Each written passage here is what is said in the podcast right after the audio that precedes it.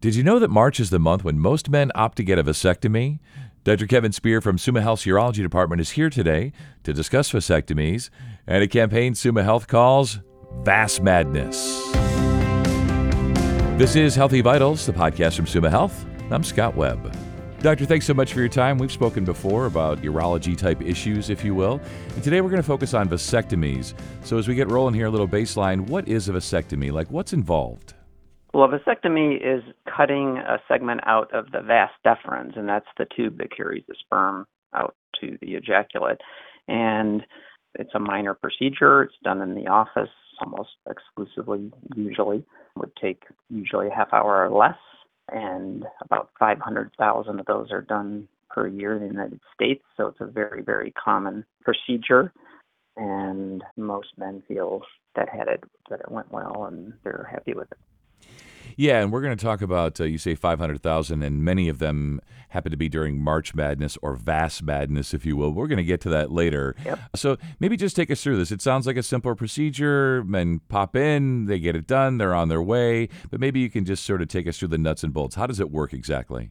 You'd always have a consult before, so a patient would have to see someone maybe it could be virtually or in the office for a visit and review for consultation, go over medical conditions, different things like that, and an exam, obviously, that's in the office, and then review, go over the procedure, expectations, and risks, and things like that. Then you have the appointment for the vasectomy, which would be usually, for, for us, it's always a half hour appointment.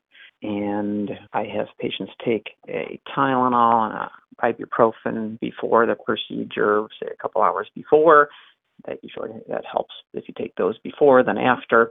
And also we have take a Valium, so they have a ride and need a ride home.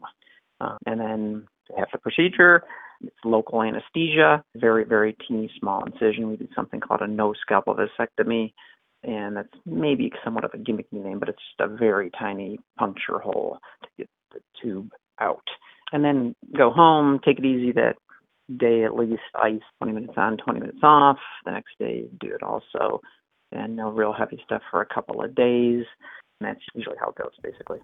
Yeah. So, what generally, when we think about post procedure, if you will, what can guys expect other than having a good reason or excuse to kind of take it easy and watch basketball? What else can they expect? It does vary from you know patient to patient, but in general, it would be an ache and really handled well with ibuprofen and ice. And most people really are pretty fine. And what could happen is maybe we really try to tone down people like don't start doing something right away because you feel fine. Because then you start doing some more activity and it really could ache. And then it does, it's going to take a while to get better. It could take days. But for most people, I'd say at least 90%, if they just do Advil, Motrin, take it easy, take it easy the next day, they're pretty good to go. They could drive around the next day, would be feeling basically fine, and in a week they could, you know, start really regular activities and working out and things like that. So that's 90%. As far as what could happen though, that are you know problems and complications potentially are any procedure bleeding infection, you get bleeding in the scrotum, it's loose, it can get really big. And then the problem with that is sometimes this would be extremely rare. You have to basically try to get rid of that, what's called a hematoma. Also, you can get pain at the site of vasectomy. That's about 1% to 2% of people. Then they have some chronic discomfort where the vasectomy was or down to the testicle. Sometimes that requires another procedure to remove either that segment that really is bothersome at the vas site it's called a vasogranuloma that could hurt, and we'd have to remove that. That would be a minor procedure. Super rarely would it be, you know, really something uncomfortable or infection that would be more significant. But most people, even if they have those things I said, would get better in you know a few days. The other thing is, as far as follow up with the vasectomy, would be you've got to get checked. Because there's sperm in there. So we get a sample about three months later. You don't get it right away because there's sperm in the tract. You get that checked. If it's clear, you're good to go.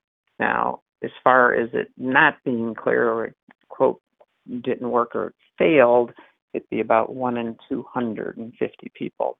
Uh, so that's why we check because it's not 100%.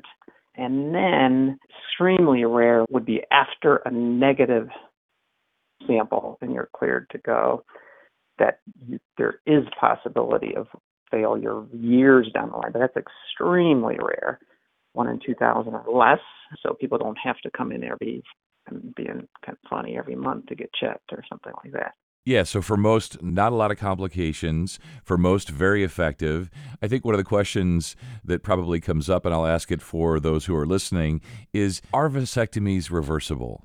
People that go, you know, are coming in for a vasectomy, they should consider it permanent, but it is reversible. So we do counsel people on that that they shouldn't think, you know, get this and then maybe in two years I'll just get it reversed. So the vasectomy is, at least from my standpoint, pretty simple. It's quick, as we described, but a reversal is uh, much more involved. So it's a long procedure. It's technical. Uh, you'd want someone trained in that. I did a special training, a fellowship in microscopic surgery and infertility in doing those reversals. But that takes three hours or more, and it's a very tedious procedure. But uh, it's not 100% effective. So that's really kind of the thing why you shouldn't bank on that. It's for sure going to be effective if I get it reversed. And part is it's just not 100% that it's going to be open. Another issue is the length of time since the vasectomy. The longer the length of time since you had the vasectomy, the less chances it's going to work out. So that's what people should realize. There are some other advanced techniques, uh, reproductive techniques, where you can aspirate sperm and do in vitro fertilization, things like that. So there are things you could do, but those are involved and could be very expensive. Yeah, it's not like flipping a switch. You don't just turn it on and off. It's much more complicated to undo something like this, to reverse a vasectomy.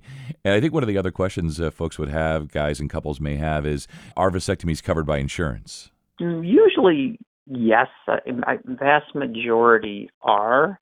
But I think people have to keep in mind, and they would know when they either made an appointment or during or shortly after, what is their deductible and their status with that. So in general, it's a covered service. So I almost never get people saying, "Wow, this isn't covered," and but deductibles usually apply.